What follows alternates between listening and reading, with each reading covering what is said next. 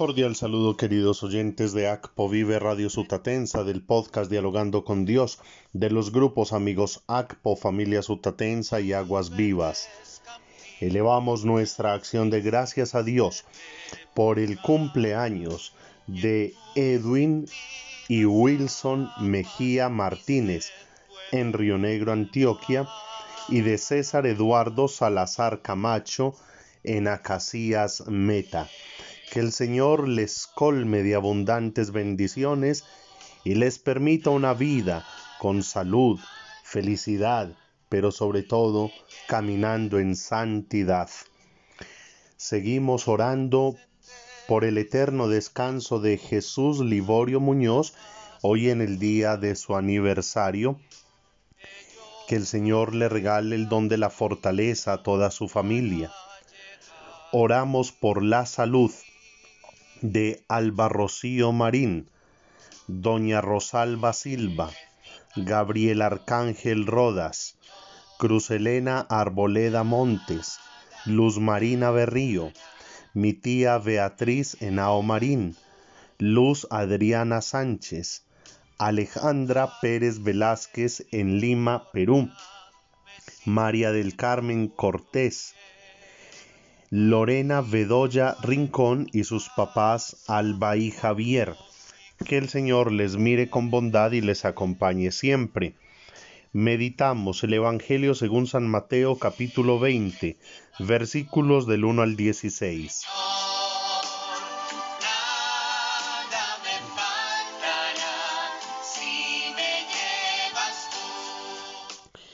En aquel tiempo dijo Jesús a sus discípulos esta parábola.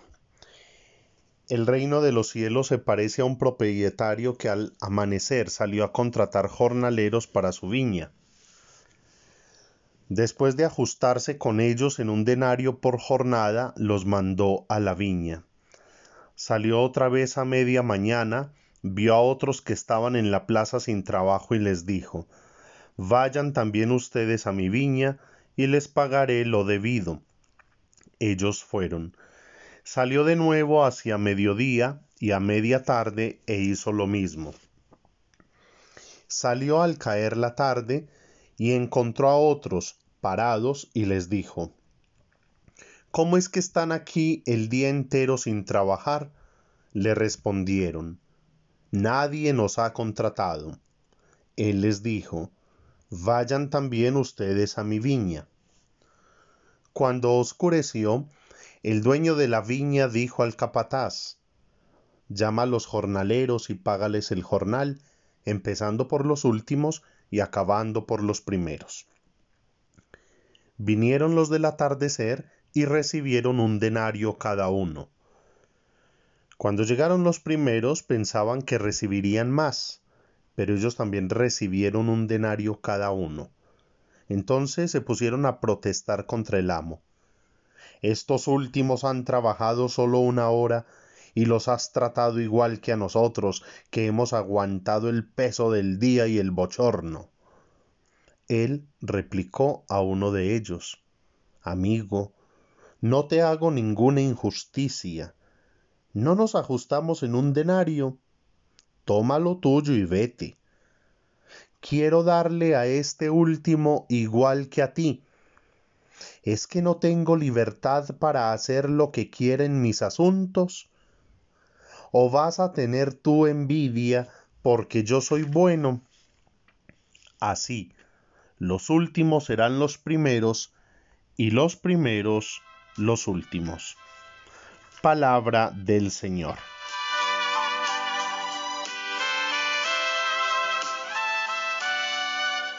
Queridos oyentes, la palabra de Dios en este día quiere llamarnos la atención, primero, a todos aquellos que han sido vocacionados a ser pastores, sacerdotes, obispos, diáconos, misioneros.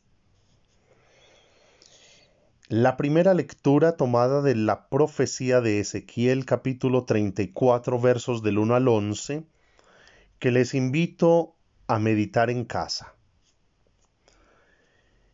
dice el Señor: «Ay de los pastores de Israel que se apacientan a sí mismos». Y cuenta a manera de reproche cómo cuando el pastor se apacienta a sí mismo, las ovejas se dispersan, se pierden y sufren. Y esto me hace recordar cuando el Papa Francisco, iniciando su pontificado, invitaba a los clérigos a ser pastores con olor a oveja. Queridos obispos, sacerdotes, diáconos, esta palabra de Dios es hoy para ustedes. No se vayan a apacentar a ustedes mismos con una vida tranquila, cómoda, indiferente. El pueblo los necesita. El sufrimiento de las gentes es cada vez mayor. El dolor de los niños abusados. La tristeza de los abuelitos abandonados. El dolor de los esposos que terminan su matrimonio. La angustia de los hijos de padres separados. Las injusticias que sufren los trabajadores, el dolor que hay en los hospitales y en los cementerios. Allí los necesita a ustedes la gente como signo de Dios, como presencia reconfortante de Dios. Allí se necesita su palabra de aliento, de consuelo y de orientación. Y por eso bellamente el Salmo nos dice que el Señor es nuestro pastor y con Él nada nos falta. Y en segundo lugar, la invitación es ya para todos y cada uno de nosotros como miembros de esta bendita iglesia del Señor. Cuidado con la envidia espiritual. Cuidado con la envidia y las comparaciones en nuestras comunidades. Eso hace mucho daño.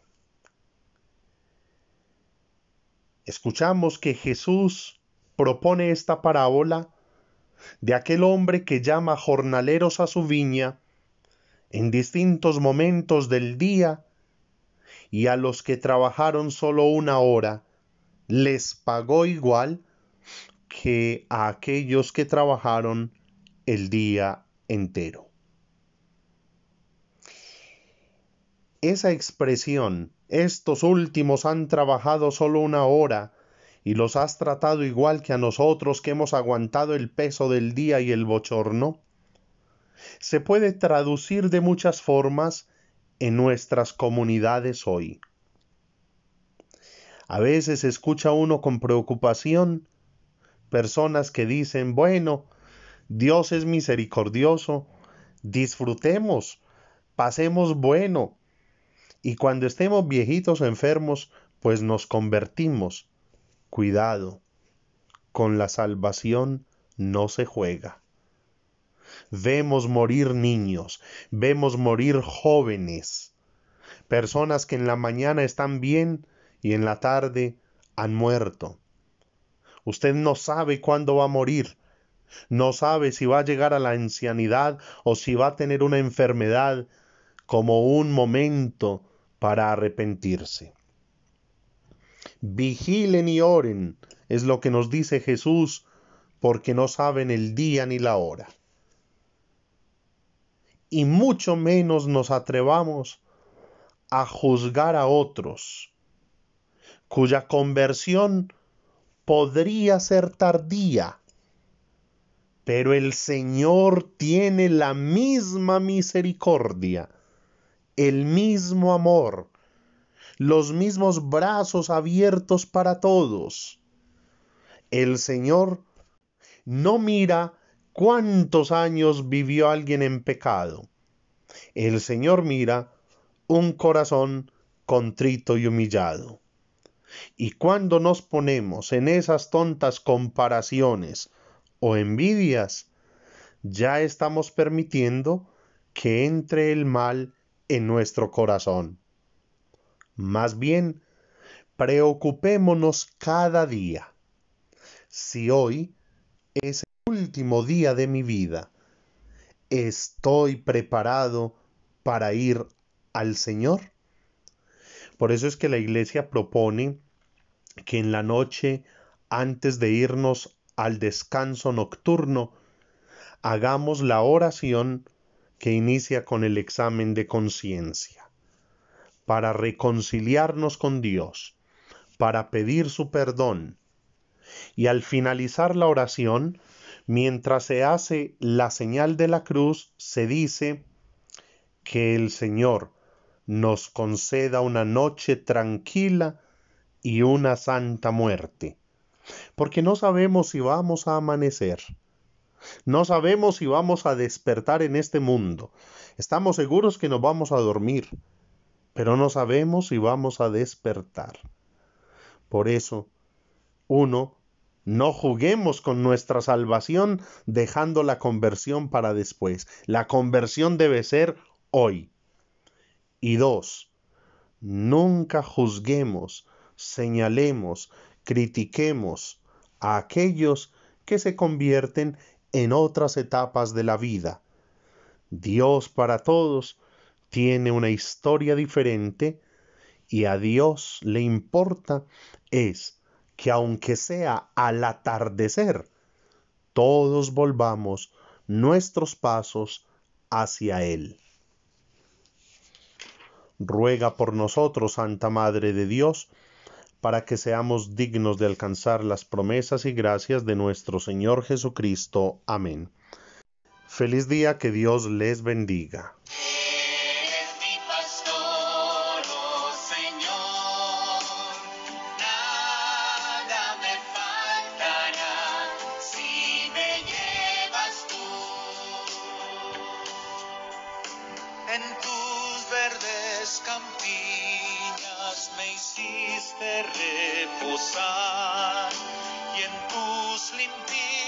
Aguas, mi sed puedo calmar.